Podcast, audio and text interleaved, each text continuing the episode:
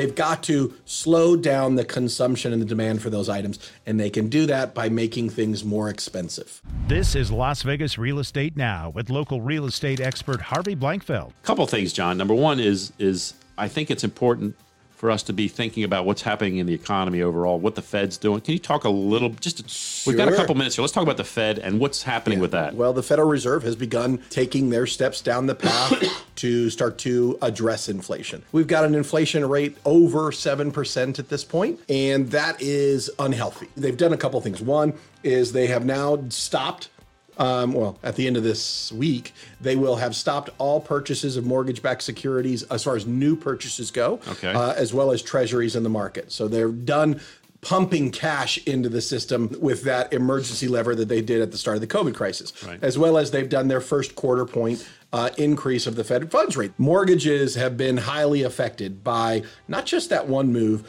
but the signaling from the Federal Reserve about where they're going. We are going further and faster uh, than expected, and you've seen interest rates spike. I'll give you an interesting stat.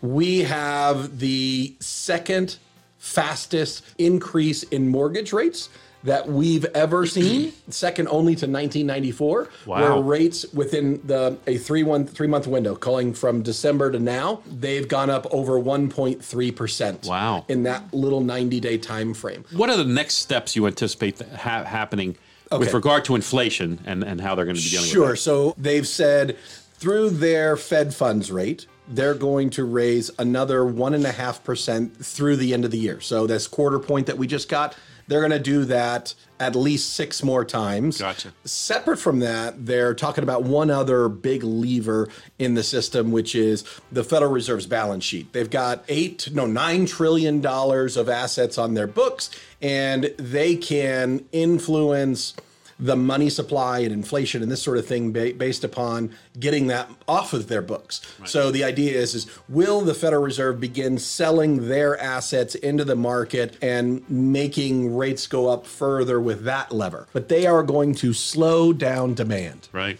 That's the only way to fix the cycle that we're in. Right. Where we have these these shortages and supply chain issues where we've got just rocking demand out there for everything. Right. Literally everything. You've been listening to Las Vegas Real Estate Now. If you ever have a question about real estate or any of the other topics we cover, just call me off air or text me at 702 203 1165. You can also check us out on the web at lvrealestateradio.com or on our handle on social media at LV Real Estate Radio.